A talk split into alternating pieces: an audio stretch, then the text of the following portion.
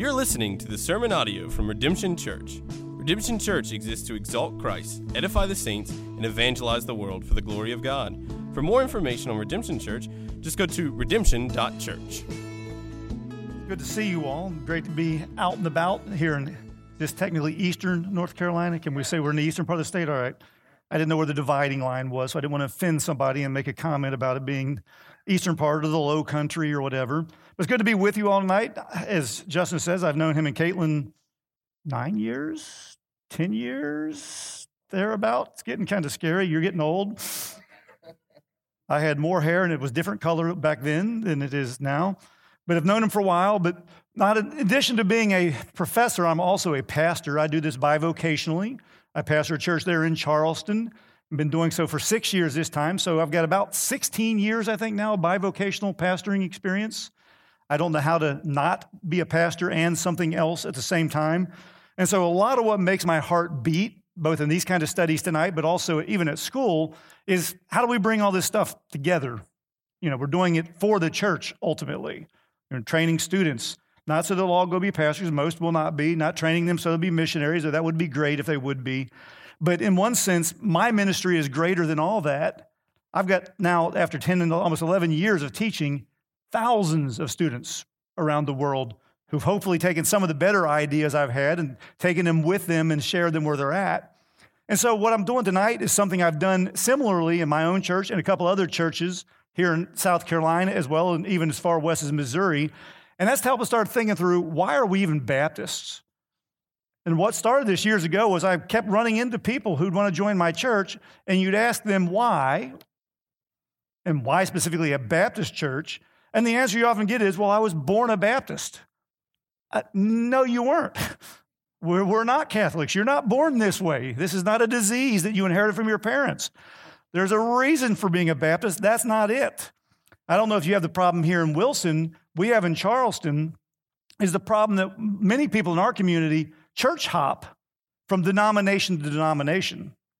They'll be Assembly God for a while, then they'll go be non denominational, then they'll come Southern Baptist for a while, and they'll bounce around. And one day, one of my friends, who's a retired pastor now, took me aside and he said, We need to talk, all right? I got to ask you a question, okay? Wrong thing always ask me what my opinion is because I have one. I said, Just let it go. He said, Why do you think we're getting so many charismatics in our church? And I asked him what he meant, and he explained a little bit, and I said, uh, That's easy. He said, All right. I said, Because your worship is no different than anybody else's, and they're not listening to you. When we all sing the same songs, which is not necessarily bad, the average person, at least seems to be in Charleston, picks their churches based on music styles. And so long as they're all the same, they can jump around from place to place. And so what he had was a church that went from a couple hundred to 700, but he had a church that probably really wasn't that Baptist after all. It was Baptist in name only. And so my conviction is, is the name of this whole series is, not just tonight's talk, is, you know, it's about being more than a name. It's what does it really mean to be a Baptist? Specifically thinking through a category of thought we use in the academic world, Baptist distinctives. You try to type it into your computer, it'll kick it back as an error. It says it's not a, not a concept. But what it is that makes us unique amongst all the Christians in the world. You know, I'm not one of these Baptists who says no other people are Christian except for Baptists. There are those I often refer to as accidental Christians in other places. They know just enough to be saved and not really enough to be whatever it is they say they are. That's a lot of our folks. Now, you all have just been through the covenant process. I know you're working through a lot of these issues, so maybe Justin's done a better job discipling you than a lot of pastors. But a lot of our folks are in our churches, are members, they sit next to us and really don't know why. They like you, they like Justin, they like the location, they like the worship style, and they're no more intentionally Baptist than I'm intentionally male. It just happened. And so I hope to kind of correct some of that for you tonight. So you'll need your Bible. I'm going to call on some folks as readers, unless you want to volunteer here in a bit. But need your Bible. If you got the handout from Greed on the way in, you can follow along there also. If you miss a blank, don't hesitate to raise your hand if you're one of those people who can't stand to move forward without everything filled in. But if you're one of those people who's afraid to raise your hand and ask, come up afterward. I'll leave it on the podium and you can look on my iPad for the notes and you'll be good to go. But talking about what it is that makes us Baptists so that when things go tough, you still remain Baptist. You don't get that mad and go be a Pentecostal or a Presbyterian for a while instead. That I am intentionally, and I hope you are as well, intentionally Baptist.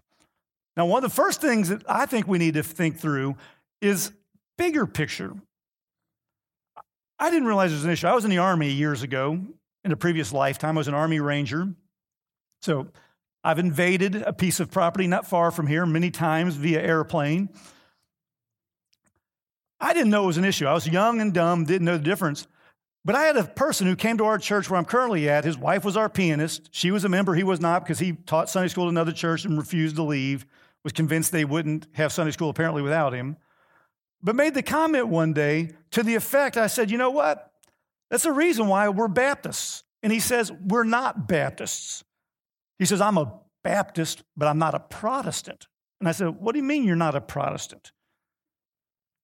Now, he's from Louisiana, and I don't know if you know people from Louisiana, right? They're on all those TV shows, right? They wrestle alligators, they all kinds of strange things. They're really that way. And I said, What do you mean you're not a Protestant? And he goes, I'm not a Protestant. He says, I'm a Baptist. And I said, You know, don't you, that you have to be Protestant to be a Baptist? And his response was, Well, I'm not protesting anything. Well, you're protesting at the moment, but set that aside.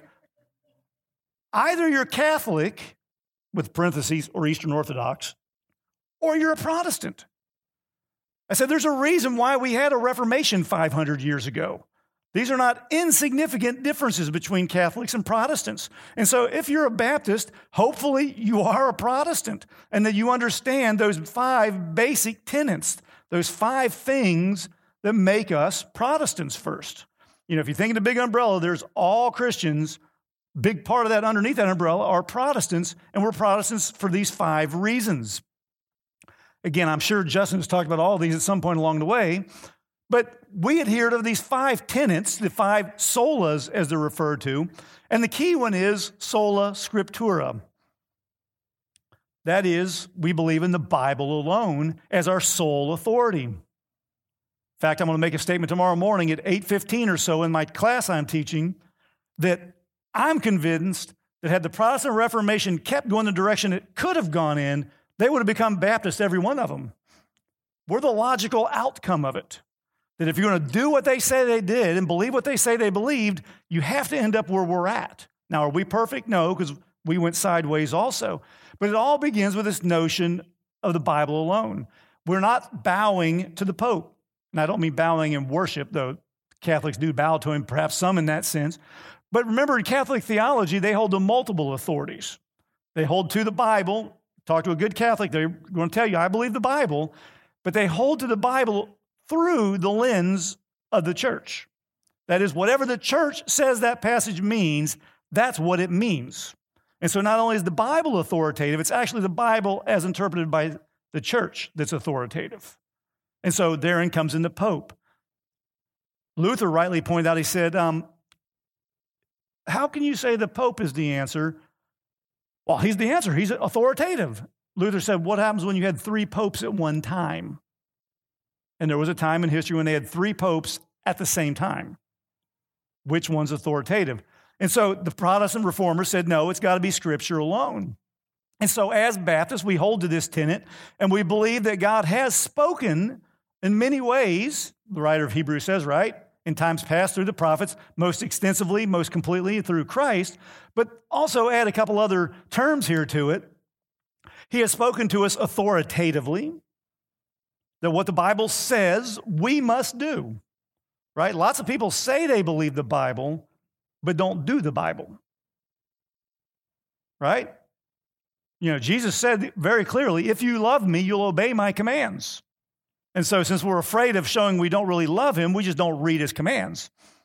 That way, when we don't do them, we go, I didn't know that was there. But we believe it speaks authoritatively. What the Bible says we must do, and we must do it as the Bible suggests. The Protestants suggested a notion of what is called the regulative principle. The Bible regulates what we do. We can do whatever the Bible commands, in fact, we ought to do that. And many of them expand it, and we can do whatever the Bible commends. If the Bible seems to suggest something is good, even if it didn't explicitly say to do it, That's doable. But the regulative principle also says when the Bible says don't do it, what's the answer? You don't do it. End of story, move on. And so there are some things that just don't go. You know, I ask my students every semester when I teach Old Testament, does God care how we worship? And the first answer is, well, sure, he does. And then you dig a little deeper, and really what they say is, no, he doesn't. Until you point out in Scripture that God killed people for worshiping him ways that he didn't command. Think of Nadab and Abihu, the sons of Aaron, who died offering strange fire, the King James Bible used to say. Think of Uzzah, who reached up and touched the Ark of the Covenant when it was about to fall off a cart. Think of uh, Sapphira and his, or her husband when they wanted to give money to the church, but they were doing it for the wrong motives. And so God does care. And if He cares, He's going to tell us what? That's the idea that He tells us authoritatively. We also believe He speaks truthfully in Scripture. That is, the Bible is, to use Southern Baptist terms, inerrant, without error. But we mean not only does it not contain no errors, that what it does speak is the truth that it is meant to be understood as this is God's word. It is accurate in all that it says, not just what it says about spiritual matters, as some people want to divide it, right? They want to say it's truthful here, but it's not truthful over here. That it's truthful when it talks about spiritual matters, but we know that history has changed things. That's no, no. Protestants have historically said, when the Bible says it, that's the truth. And so we read it open minded, believing that we don't have to discern what's false from what's true, that its every word is true in it. Even when they quote the pagans, for example, Paul does with Cicero in Acts 17, he does so truthfully, not only quoting Cicero correctly, but he does so in a way that is beneficial to us spiritually. And so it is there for us to read and to trust. We might add that God has spoken to the Bible or through the Bible mercifully that is, God wants to be known. In fact, it's the whole idea of revelation, right? Not the book, but the whole Bible as the revelation of God, that God wants to be known. And so he's revealed himself, and he's done so not merely so we go, wow, isn't he great? He's done so that we might know who he is, what he wants, and then we might approach him how he determines so that we might be restored into his fellowship. That's mercy. Think about it. Your reading scripture is actually a gift from God. And the Protestants fought for it and died for it so that you could read it in your language. You know, think about the fact that many of us have Bibles upon Bibles upon Bibles at home or on your phone that we don't read. Statistically, it used to be less than 50% of American Christians read their Bible once a week. Less than 50 once a week. My suspicion is the 1% who, or the other 50 who were saying they were reading it once a week were probably reading it on Sunday morning when the pastor said, Open your Bibles. And so here we are. We've got God's gift to us, Him revealing Himself so we might know Him, and we're not listening. His is an act of mercy, ours is an act of rebellion. And then we could add to that that God has spoken finally. What I mean there is, His word is the end. What he says goes, it's the end of the discussion, and that he's not going to add any more to it. It's what sometimes is referred to as the scriptures are closed. Right? Revelation chapter 22, John says, anybody who takes away will be cursed, anybody who adds to it will be cursed. Jesus talks about the fact that not any bit of it is going to pass until the end. Every jot and every tittle remains. Somebody shows up and says, Hey, I've got a revelation from God Try not to cringe visibly. But listen, they might be speaking a word of truth into your life, but it better line up with Scripture. In which case, all they're doing is merely reiterating to you what God has already revealed. If they claim, as some do, they've got a new word from God, don't cringe, run away. And there are entire denominations that claim to have new revelation from God. And in fact, Mormonism adds to it what? An entire another book. Here's the new word from God. No, the Bible says this is it, it's one and done. Now we deal with what He has revealed to us. Even when we admit it hadn't necessarily answered all of our questions that we would like answered. when you're looking at the Bible and you struggle going, where's this at? And I can't find an answer to the second coming or this or that. If nothing else, fall back on my favorite verse, Deuteronomy 29 29.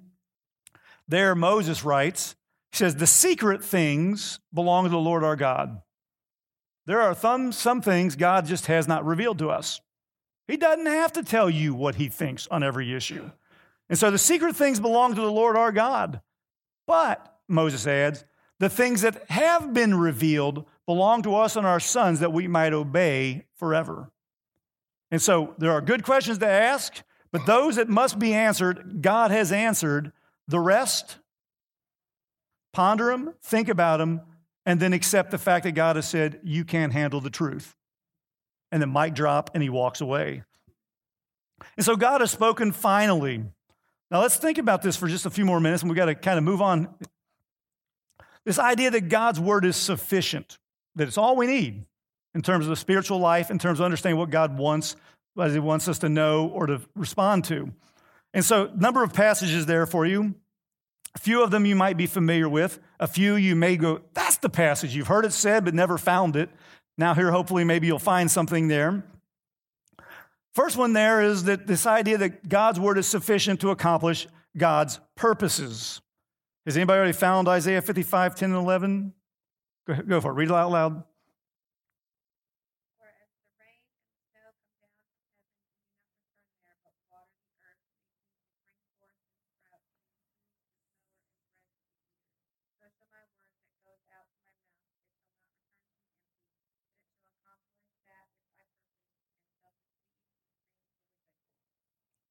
It's the old God's word never returns null and void, that it does what it's supposed to do. I'm sure Justin would tell you this as a preacher. For me, that's the greatest assurance I've got when I stand up in the pulpit to preach. Is that my job is to put it out there to explain it as clearly as I can. God's going to handle the rest. And so I've done my job. I was asked years ago by a member of my second church, well, isn't it heartbreaking and frustrating that week after week you preach your heart out no one gets saved? And I said, Are you implying it's my job to save them? He said, No, but you, you. No, I said, No, it's my job isn't to convert. My job is to preach. It's the job of the Spirit to convert. He's going to use the word to do that. And so it is sufficient for God's purposes. Timothy's going to tell us there, among other places, that it's sufficient for evangelism. You know, many of you, I'm looking across the room and I see some gray hairs. Many of you have probably been trained in evangelism techniques, right? Do it this way, don't do it that way. Some of you are old school enough, dare I say, because I'm there, that you've been trained, you must memorize this plan. And it's remember these four points, remember these 10 verses, remember these three questions, and it's all this method.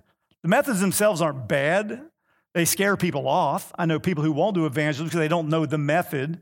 You know, my conviction is if you know the gospel enough to be saved, you know enough to lead somebody else's salvation.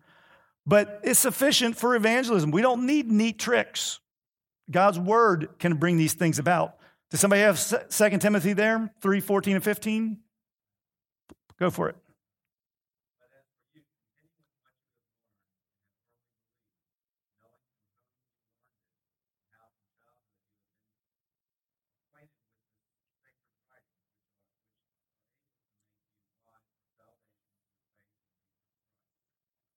Make you wise for salvation. Paul says elsewhere in Romans 1, I'm not ashamed of the gospel, for it's the power of God unto salvation. The words, right? Romans 10, how will they believe in whom they have not heard? And how will they believe if someone does not preach to them? So, sufficient for evangelism.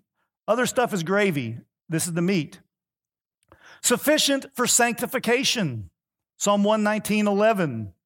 Many of you might have this one memorized in part or in whole. Anybody know this one off the top of your head? Anybody got it handy? Go for it. Yeah, the old King James, thy word I have hidden in my heart that I might not sin against thee.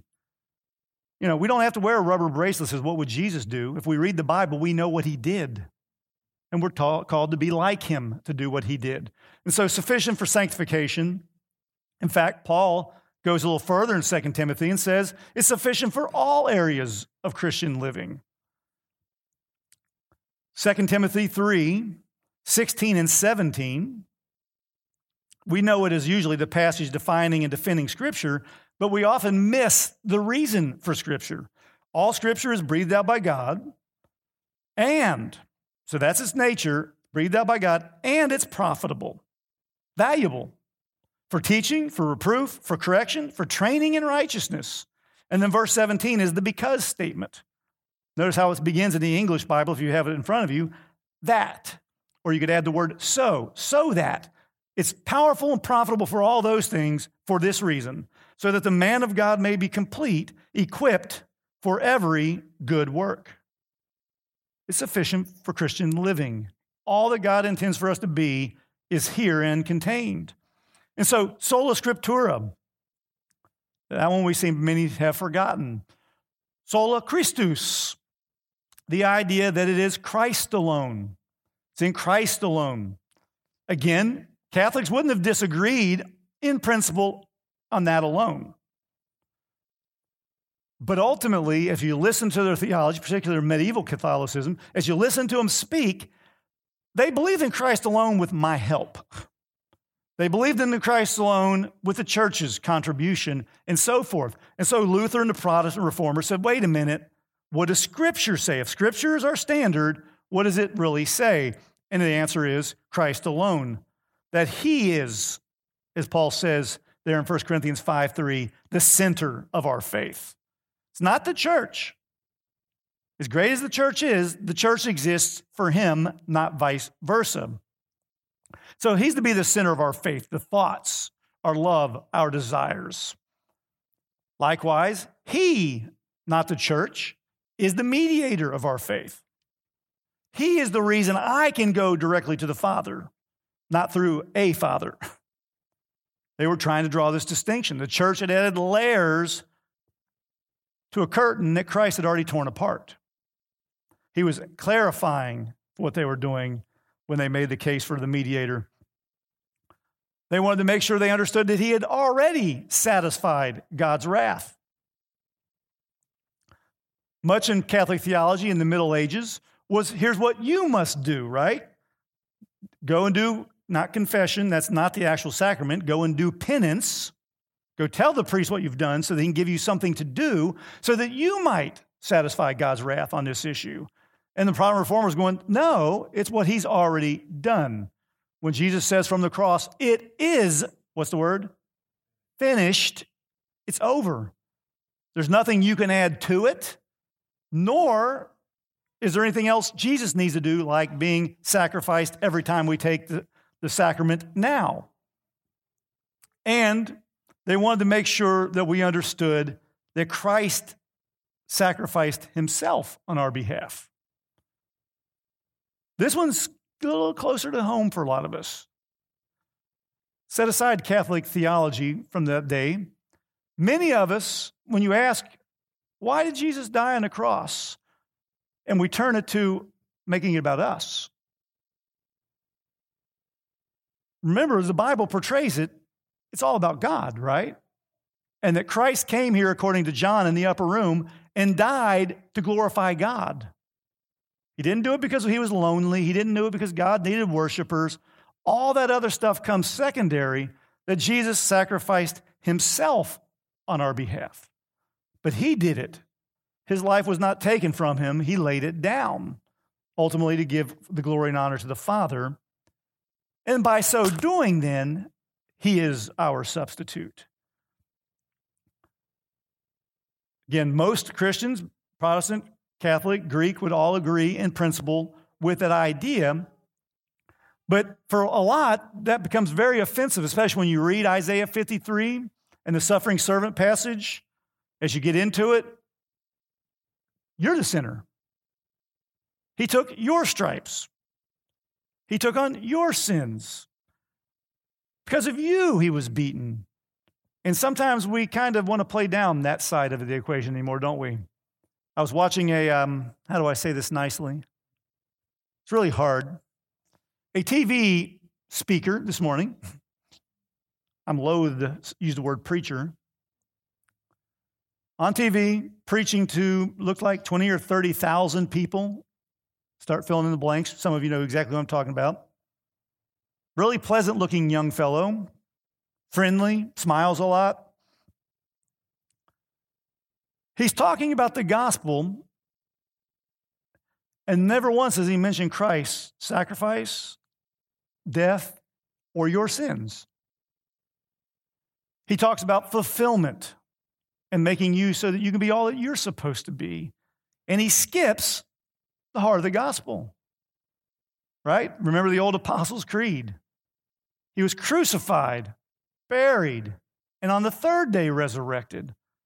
Sometimes we relegate all that stuff to Easter. and It's to our shame. So sometimes we need to be reminded we're Protestants.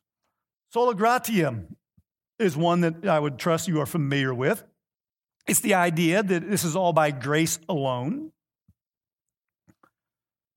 We talk about grace all the time, amazing grace. It's many of our favorite song. We even have a pretty textbook definition of it, right? You've been in church long enough, most of you, I'm sure. You know, what's the right answer from any question from the pulpit? Jesus. You ask, what's the definition of grace? It's always going to be some variation of the unmerited or undeserved favor or gift of God. All that is true. But so often is what happens is when we say things too much, if you can say grace too much, when we say it so often, we kind of blunt the effect of it after a while. We just know it, right? It's like watching violence on TV. After a while, you're no longer really surprised by it, you're no longer shocked by it. Remember 9 11 and how they kept playing the video over and over? That first week, I could close my eyes and see the second plane repeatedly. Today, you know what? I can watch the video and turn the channel and not even think about it anymore. And so often in church, we say things like amazing grace. So often we don't think about the fact of what this all really means for us and to us. And so the Protestants were helpful in reminding us and correcting the Catholic Church that man does not deserve salvation. The wages of sin is not salvation. What's the wages? Death. And this is what Paul says we already are in Ephesians chapter 2 verse 1. You were, he says, speaking to Christians to remind them where they're at. You were dead in your sins and trespasses. Not one day you will die. You're already spiritually there. You deserve nothing but the second death apart from the grace of God. You can't earn salvation. Dead people don't give dead people CPR. You can't please God as a sinner. Too many verses to quote. I give you one in the handout there, too many to look at. I often liken the analogy to if you go into an operating room that is truly sterile, as soon as they wheel you in, guess what? It ain't. It's no longer sterile. I don't know about you. As soon as I touch something, it's ruined. Now, I might be able to fool you. You know, I've gotten into woodworking this summer as a good diversion the rest of my life. Everybody, ooh and ah. And I know every little blemish, every little crack, every little paint stroke has got a drop in it. That's us spiritually. No matter what we touch, we don't have the Midas touch. We've got the reverse Midas touch.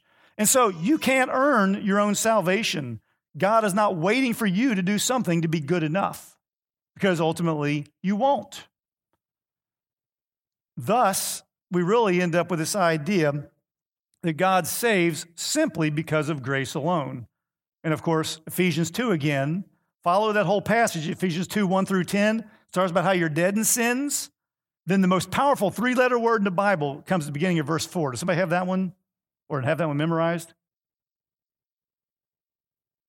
But you were dead following the course of this world, the powers of the powers of the air. You're all that, but in spite of that, but God has made us alive together with Christ and seated with him in the holy places. That's grace. When you deserve nothing but this, God offers you that instead. So grace alone. Sola fide, faith alone. Fide is where we get the word fidelity. Somebody who is faithful or infidelity, unfaithful. Older generation, we all remember back when you used to be excited because you get a car, and if you paid for the upgrade, you could get a stereo that had hi fi, right? High fidelity. It was high level of faithfulness to what it would have sounded like in person. Younger generation, of course, they don't even know this is what it means, but Wi Fi is wireless fidelity. The what I send is transmitted faithfully to the recipient. And so that's where we get the idea, this idea of faith alone is from the word fide. Again, we say it so often that it becomes trite almost to us. But the reformers reminded us powerfully we're saved by faith alone in, you could put through there instead of in, if you don't like that particular preposition, in Christ alone. In other words, faith is not a work, it's in the completed works of Christ. The Puritans, I think, did a better job explaining this maybe than later Protestants have. They would often speak of faith as a resting in or a trusting. Instead of doing something, it's actually the antithesis of doing something, it's stopping. I use the analogy often, some of you have been trained as lifeguards, you'll know exactly what I'm talking about. It's the analogy of somebody drowning. So long as the person who is drowning is trying to save himself, what will he do to everybody who comes to help? He'll drown you. Years ago, when I lived in St. Louis, there was a church group probably most of whom could not swim, would be my guess. They were at a very shallow river. We could wade across most of it. Upstream was a rainstorm they didn't know. Just like with the storm here recently, the wall of water came down. Next thing you know, one of them swept out into the deeper part of the river, can't swim. One goes out to help him. Another one. They lost from one youth group seven people in one day. One probably who can't swim, trying to help another who can't swim. What do the lifeguards are they trained to do instead? And it sounds cold and morbid. What are they told to do? Wait. Wait till they quit. Wait till they've given up hope. The older generation, remember the old cartoons going down once, twice, three times? Wait till they're dead almost. Then you can rescue them without killing yourself in the process. Faith alone says you've got to admit you can't help yourself and quit fighting. This idea that Americans, you know, Christianity, we're saved by our, you know, picking ourselves up by our bootstraps, that's not only not true, it's unhelpful to boot. So long as we think we can help ourselves, we won't. And so faith is not a work. Biblically speaking, faith precedes works. This is the correct, the Catholic idea that I must do this with Christ or for Christ to be saved. The biblical picture is it precedes works. Again, Ephesians 2, Paul walking through salvation. You've been saved by grace through faith. Then what does he add, by the way? And this is not of yourselves, it's a gift of God, not of works, lest any man should boast. Comes before works. But it always this is what our Catholic brothers and sisters can't hear us saying. They hear us say it's not by works, and they think, oh, well, you don't believe in doing good works. No, we want them in a proper order that the Bible has revealed. Faith always produces works. You could look at James, the famous passage, right? I'll show you my faith by my works. But you still see that in Paul in Ephesians 2:10. It says we've been saved to do the good works that God has prepared beforehand. He's saving us to that end, not because of that end. And so it's going to produce those good works. But don't forget, it's not a work itself, it's a resting in, depending on, leaning on Christ. I don't know about where some of you grew up in the church. I grew up in a very traditional, almost fundamentalist Baptist church that separated the Old Testament from the New Testament. In fact, I don't know that he ever preached the Old Testament. One of my favorite preachers, John MacArthur, doesn't for this very reason. They believed the Old Testament was God's plan of salvation for the Jews. The New Testament is God's plan of salvation for us. We're the parentheses. And one day he'll do something different again to get the Jews in the seven year tribulation. But as you read scripture, God has always saved people by faith. And the example I give you there is the story of Abraham. This is the example Paul gives in Romans and Galatians. There, God has come back to Abraham a second time with covenant language. He expands the covenant for Abraham, doesn't replace it, just tells him more about it. And it says, go out and count the stars, count the grain of sands. You're all familiar with the passage. And then it says in 15, verse 6, that Abram believed the Lord. He didn't believe the message, he believed the messenger, right? He trusted God to be truthful. He believed the Lord, and it says it was counted to him as righteousness. He believed God, and because of that, God then imputed, literally, what is the idea of counted, gave him righteousness. That is salvation by faith alone in the Old Testament. And then the writer of Hebrews, of course, picks that up in the so called Hall of Faith in Hebrews 11 and walks through all the saints. By faith, he did this. By faith, he did that. By faith. Faith has always been the answer, either a forward looking to the cross faith or a backward looking to the cross faith. But it's always been by faith. It's not very ego building for us to realize God does it because of somebody else's works, but it's the biblical picture. And the picture is it is faith that still saves today. That's what we're looking for. No other. We don't want to go back to before the Reformation. And so faith still saves. Romans 3 is a great place to study that. Fifth, sola. Sola Deo Gloria. That is, it is for God's glory alone. For God's glory alone. This is the epiphanal moment for me in my theological journey. Everybody's got one.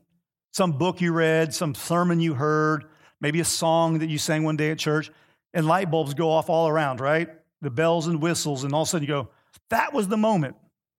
I'd already been called to ministry or whatever that looked like. I didn't know at the time what it was going to be. I'd already left my job in advertising, moved my family in my mid 30s from St. Louis to Louisville for seminary. I was already finishing my college degree, getting ready to start my master's degree. Heard John Piper preach in chapel one day at Southern Seminary. I'd never heard of John Piper. I grew up apparently a sheltered life because all the young people knew who he was. I just, you know, when you're in the army, you lose a decade of your life or whatever. I just I was catching up on lots of the world I missed. I was intrigued by his message, so I went to the bookstore to buy a book by John Piper. Oh, there's one in the new rack. I bought it, took it. Turned out it was a book by John Piper. Half of it was his words, half was him explaining Jonathan Edwards' words. Took me about three weeks to work through the 90 pages from Piper. Took me the rest of the summer to read through the other half of the book and kind of get what he's arguing for. But the basic gist of the whole book that he was working with, the title of it is The End for Which God Created the Universe. Why did God create in the first place? And in it, Edwards ultimately argues everything God does, God does first and foremost for his own glory. I'd heard all kinds of other things, right? God wanted heaven, right? We sing a popular song. Of you all sing it. But, you know, God couldn't imagine heaven without us is one of the really popular songs right now. Yeah, he could. he had heaven without us for forever. We have made it such a man centered faith. And it was that moment, that aha, that wait a minute, everything God does is first and foremost for his glory. All of a sudden, that explains why did God create the universe, the purpose of that book. That explains all of a sudden why there's a hell. That explains why do bad things happen to good people. We often want the answers, and the Bible doesn't give us those answers. You know, why did it happen to Job? Go back and reread Job. Does Job ever find out why? No. In fact, Job demanded an answer. What God tell him? Stand up and answer my questions, and I'll answer yours. And Job's answer is, never mind. But God didn't let him off the hook. He went at him again for another chapter and a half. Job, what's your answer, son? forgetting that just it's all for God's glory. We need to turn that attention back to Him. And as you read Scripture, you see the Bible talks about a God centered creation. Somebody got the Romans 11 passage handy? I know we've not looked at Scripture a little bit, but Romans 11, 33 to 36. It's a good place to occasionally take a detour. Romans 11. Somebody, I hear Bibles. Go for it.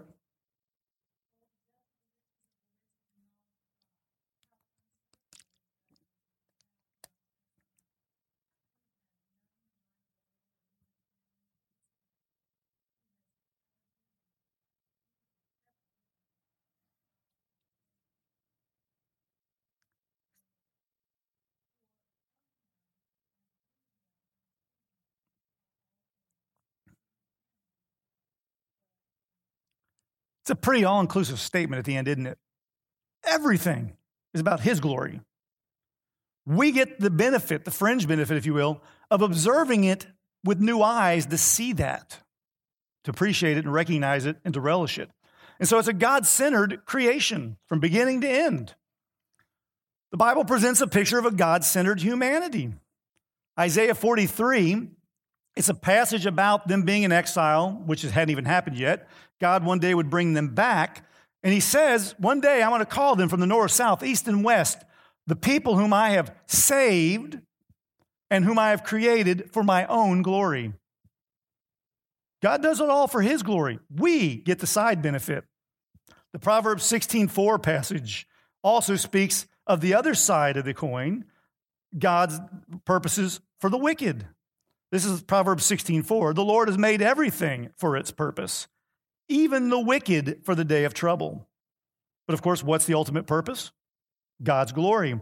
So we're looking for a God centered view of humanity. We're looking for a God centered view of salvation. Read all of Ephesians chapter 1, verses 3 through 14.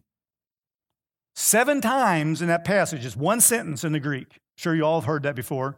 Verses 3 to 14, Paul gets on a run. He just can't stop. He's like one of those, like one of those kids in TV shows. I won't tell you the specific gender because they usually make fun of one gender with it. But they talk a thousand miles an hour and never take a breath and they're telling a story and you get tired listening. That's Paul in that sentence. And in that sentence, he talks about the role of God in salvation. He talks about the role of Christ in salvation. He talks about the role of the Spirit in salvation. But in that one sentence, seven times, Paul says that God does what he does for his own glory. One way or another, he always comes back to this idea that God did it for himself. The Bible talks about a God centered life, living to God, living our lives in such a way that we honor and glorify God in all that we do there. Again, look up that passage later for yourself, see if I'm reading it correctly. But not only this life, the next life as well. There's this picture in the scripture of a God centered existence, our entire being, from now into eternity, all about God's glory and in fact, that's the picture of Revelation, isn't it? And when you read Revelation 4 and the passage in the throne room, what are the elders and the creatures all doing? Falling down and worshiping. And they're singing, shh, don't let some of our friends know, a new song. And a new song, and a new song. The picture is the more you learn about God, the more you've got to sing about. Singing is not about singing what you like, singing is about reflecting what you've learned and returning back to God the glory for that bit of information. And so the new song will be ongoing for all of eternity because every day you'll learn something new and have something new to sing about. And so God centered eternity. So we are Protestants. We've stayed there longer than we need to, but that's where our roots are at. Can't be a Baptist without being a Protestant. But we are Baptists. And there are certain things we believe also that now start distinguishing us from the bigger umbrella of Protestants. In Protestantism, Anglicans, Lutherans, Presbyterians, some other groups, there's some wide variations in there, some of which I suggest might imply that there are less Christians under the umbrella than we think. For example, Baptists, we make much of regenerate church membership. The passage I mentioned in the handout there is from Acts chapter 2, the picture of the day of Pentecost. Brothers, what must we do to be saved? Peter says, repent and be baptized. And so he connects repentance, faith, with baptism, not because the second one saves you, but because the first one did. And so we understand as that passage unfolds, then, as you get to verse 41, it says, As many as received the word, believe what Peter said, were baptized that day, and God added to the church about 3,000 souls. So faith, then the baptism, and the church membership. And so, unlike many denominations, we hold that the church is populated, the church itself, by believers. In fact, that's what the word church means. It's the assembly, the gathering of the saints, not the ain'ts. They're welcome. We hope they come. We hope they hear, received warmly. We pray that they hear the gospel clearly. But Sunday morning isn't about them first. It's about the saints worshiping and praising the God they actually know. And so we believe in regenerate church membership. As you read the rest of that passage, verse 42 to 47, he describes for us what the early church did. It says that they devoted themselves to several things the apostles' teaching, to praying, and to the breaking of bread. I break it down, I oversimplify it. For the sake of our time, it's probably just as well I do here. But I think you can break down the mission of the church into three categories. Everything you do here at Redemption ought to be under one of these three, at least one. Better yet, if it's under two, or if you can accomplish all three. But I think biblically, drawing from the pictures there in Acts 2, you see these three showing up. We're to be about discipleship. I don't mean in the old Southern Baptist tradition, discipleship, of what you do on Sunday night at 7 o'clock, right? You whip out the latest, greatest Bible board or Sunday school or Lifeway, whatever name we're going with, their latest material. But what does Jesus command us to do in Matthew 28? Go make disciples. So, under discipleship is a lot of stuff. It is evangelism, but it is also teaching them, Jesus says, to obey all that I've commanded. And so, discipleship ought to be the driving focus for a lot of the things we do. Very often, though, the fact that we have this kind of talk tonight means there's not a lot of discipleship going on in a lot of churches. We might be making disciples in terms of converts, but we're not doing a very good job with them after we get them. We get them wet, and then we get on down to the next person. And I'm not against numbers. I mean, numbers are a healthy way to measure certain things in church life.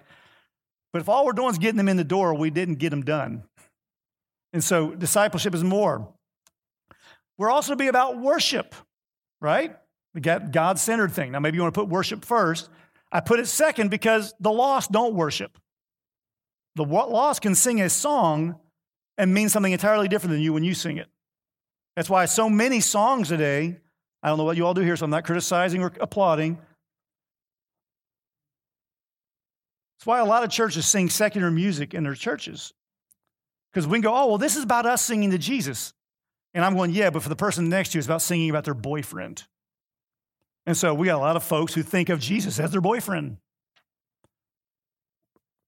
The way to fix that's discipleship. But the way to prevent that is to make sure we remember it's about worship.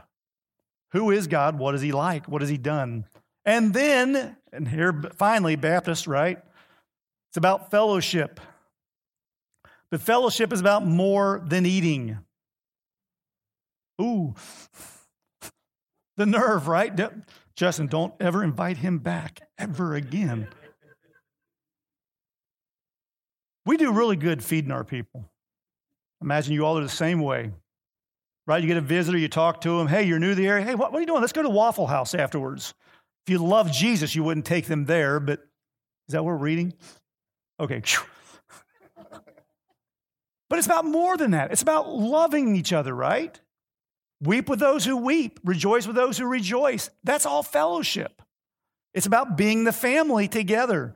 And so when we gather, we need to ask ourselves, what are we doing right now? Where does it fit? I would argue, hopefully, we're doing discipleship. And if we're doing it with our minds in the right way, we're also doing worship. Love the Lord your God with all your heart, soul, mind. The word Jesus adds to it, and strength. You can do that with fellowship. My men's ministry at my church, God bless their souls, right? You all understand what that means, right? Yeah, bless their little heart. The three guys who started it did so because I put them in a group and the group gelled and they love it and they study and they thought, man, we're going to share this with other people. And what they do is they gather once a month and eat. That's not a men's ministry, that's a men's meal. There's no reason, though, they can't have fellowship and discipleship when they do it. And if they're not, at best, they're missing an opportunity. And at worst, they're just getting together. I mean, I know men's ministries that go to car shows.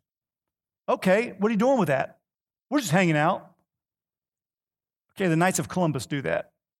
We're a church. What are we supposed to be doing here? And so I would argue it's worship, discipleship, and fellowship. The more of you can do, the better. Let's talk real quick. We try to wrap this up here in the next four minutes or so. I can talk real fast. I'm from the north. You won't understand a word of it, but we can talk really fast. But we're talking about regenerate church membership. Then we're talking about believers' baptism. This one should be a given. If we're talking about believers' baptism, who are we saying it's for? For believers only. Now, admittedly, we baptize a lot of non believers. We buy into their testimony without investigating further. We want to hurry them to the process because we don't want to put them off. I'm not saying anything that's bad, but we baptize a lot of non believers who either prove it down the road by their actions or who themselves one day wake up and go, maybe I'm not a Christian after all. Talk to Justin and Caitlin later about life at CSU. How many kids did you know that came to the conclusion, I probably wasn't saved when? Justin saw it also at seminary. Lots of seminary students going, maybe I need to be rebaptized. Early Baptists did a much better job at this. Who's a believer? Let's make sure we baptize them. Because back then it meant you could get arrested and killed. In the Middle East, Christians probably do better than us at this. Because there, in parts of the Middle East, the average lifespan for a new Christian is 90 days. You get baptized, you get dead. And so if you're going to do it, you better believe it. But you also make sure the one you're baptizing believes it because they might get you dead. And so historically, this is where we began. We've kind of gotten lost along the way. We believe it's by immersion. That's literally what the word baptism means in the Greek to immerse. It's all over. Every time you see the word baptize, it's the idea of submerge them completely into water. And the reason is baptism that way is a picture of the gospel. The person being baptized is giving a testimony not only of their faith, but of the gospel itself to the audience. That's why the words we recite on almost every baptism come from Scripture. As the Paul particularly reminds us in Romans and also in Colossians, this is what it's a picture of Christ's death, burial, and resurrection. The other modes don't work. Sprinkling or pouring might convey washing, but only immersion tells the story. It's a reenactment of the gospel in the same way that the Lord's Supper is meant to be a reenactment of the gospel for the observer. As Baptists, we hold to a distinctive that Luther reintroduced. He got it from Peter, but it's the priesthood of all believers. This is over against the Catholic idea of priesthood of only those particular believers. Luther said, no, the Bible says all, that we're all brought into the priesthood. We all have access to God.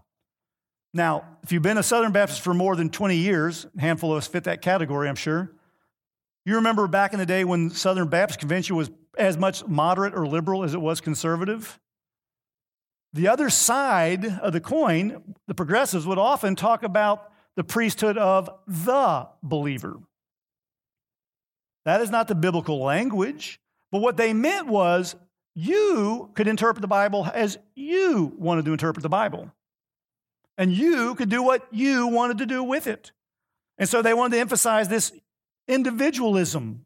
You have access to God, therefore, you can read this and do with it what you want. But the biblical picture is not this individualism, it's the picture that the priesthood is a community of priests. We're in this together. Yeah, I have individually direct access, but we do it together. We don't go through a priest, but we go together as priests and more than that, even, the nature of the priesthood is always of holiness. I mean, remember the concern the high priest would have had in the Old Testament doing his job. He has a unique job. All the other priests can do certain things, only the high priest can do one. Once a year, he gets to go into the Holy of Holies. Now, think about it. If you're the new high priest, you've never done it. good chance is if you're the new high priest, it means the old high priest is gone. So all you've got is what Paul or Moses wrote in the scriptures. Here's what you need to do. Before he could even go in, what did he have to do? He had to offer a sacrifice. He had to do the scapegoat to make sure his sins were covered. Because what was going to happen if he went in wrongly? He's going to die. He didn't literally wear a rope around his waist, as many of us heard growing up, but they did wear bells on their robe so that you could hear he was still alive in there. Now, I always wondered Okay, so the bell stopped going jingle, jangle, jingle. How do they get him out? Because who wants to be the guy to go in and get him if you hear him thud? No, it's your turn. no, you're the new high priest. You go get him. But the picture was holiness. Because when we stand in the presence of God, it's holiness or death. This is why the writer of Hebrews says it's because of Christ we can enter into the Holy of Holies boldly. Yet later on in the same book, he says, But be careful because God's a consuming fire. Don't ever forget the double edged sword. Because of Christ, we can stand in God's presence with confidence. But don't forget, in our sinfulness, we have no reason to believe we can. And so always make sure you go back through Christ. And so, always about holiness. Real quick, four things, and we're out. Five more blanks. Narrowing that umbrella down Christians, Protestants, Baptists. Now, a unique brand of Baptists. In my own case, Southern Baptist, there are certain things that people don't really remember anymore. Those who again in the Baptist church in the 80s, particularly as things were heating up in the Southern Baptist world, they were actually writing books debating whether or not Baptists were Protestants, and they were debating whether or not Baptists were evangelical. Because as soon as you said yes to both of those categories, that meant Baptists had to believe certain things. And the moderates and the progressives didn't want to believe those things anymore. And so they were arguing we're not Protestants or we're not evangelicals. As you read scripture, as you look at Baptist history, yeah, we are evangelicals. And all that means is we are committed to sharing the gospel with the idea that those who are in the church must be born again. That's the passage John 3 3. You must be born again. The most fundamental element of being an evangelical is the belief in a regenerate church, believers only. Since we believe that, then we must be evangelistic. It's what we're called to do, to share our faith. Those two ought to be easy ones. As Baptists, you all are familiar with this one because you've just been going through this process this summer. As Southern Baptists, we're confessional. We have a confession of faith that we believe everybody in our church ought to agree with. Not on all the little nuances, not on every little possible variation of interpretation. I understand that, right? Right in this room alone, there's probably three or four different views of the end times. But when it comes to the main doctrines, we ought to be in agreement. And if you're not, you ought to be a member somewhere else. Most people today in America, though, don't ever look at a confession of faith before they join a church. They base it on convenience, music, children's ministry, whatever, and have no idea what the church believes. Back to my friend asking, why are so many charismatics coming? Because they don't know what you believe. And as soon as he tells them, they get mad and they leave anyway. So it kind of works either way there. But we're confessional. We believe certain things. We don't think you're going to hell because you disagree necessarily. We just believe these are the truths. And we're bold and upfront with it. And one of the great strengths of the Southern Baptist Convention, we're cooperative, which isn't always true of Baptists, right? Some of the most uncooperative people you know, you see at church. But I mean, we work together, right? I was driving up here yesterday. I passed a caravan of cars with little yellow stickers on the doors disaster relief heading up to Wilmington and New Bern. They don't have to do that, they want to do that. How do they afford to do that? Our tithes and offerings support that. You know, how do we support, you know, 5,000 missionaries overseas and another 5,000 here in North America? Because we work together. Now, I've got several independent Baptists in our church in Charleston. You know, you know, if we if we saw our missionaries face to face, people might be more into missions. Yeah, but in your church, you supported two missionaries. We support 10,000. My money goes a lot farther this way than it does your way. Yeah, I wish we were more evangelistic, more mission minded, but we're cooperative. Southern Baptists sometimes forget that. That's what makes us Southern. That's why we started. It wasn't over slavery, it was over how best to do missions together because the slavery issue divided them on the larger question of how to do that. So, what does it mean to be Baptist here, real quick? We're out of time. We're a couple of minutes over. What does it mean to be Baptist? Biggest sense possible. It means we're committed to biblical doctrine. The rest of it is all secondary. I don't care whether you sing young songs or old songs. I don't care if you got drums or organs. I don't care if you wear a robe or shorts. Do you believe what the Bible says, and does it inform what you do? Beyond that, we can work through the rest of this stuff. The brilliance of the Baptist model has historically been as long as we're on these things, we can have General Baptist, Particular Baptist, Northern Baptist, American Baptist, Independent Baptist, Free Will Baptist, Sovereign Grace Baptist. Somewhere along the way, we forgot what it meant to be Baptist. I was born a Baptist. No, you weren't. You might have been born to be a Baptist, but until you're committed to Scripture and all that it says, you can't be a Baptist. But once you're there, it opens a whole door or whole world of theological possibility. But it starts with Scripture because that's how God has chosen to reveal Himself to us. Hopefully, somewhat helpful, kind of rambling. We got bogged down a little bit in Reformation history. Ask a historian to do this kind of stuff, you're going to end up somewhere with dead people. It's all right. I love dead people. They don't talk back. But I'm going to go ahead and pray for you. Justin, you got anything else? Am I it? All right. So I'm going to pray for us, dismiss you. Thank you again for your time, your patience. If you're missing blanks, come up. You're welcome to get them off my iPad. Otherwise, it's been great to be with you all. Pray for me this week as I teach Baptist theology to a couple of young bucks who are all going to be all eager, and I'm going to be all old and tired. Especially by the end of the week when we go eight hours a day all the way through Friday. And at the end, I'm going to go, you know, guys, just don't commit heresy. Would be good. Let's pray. Heavenly Father,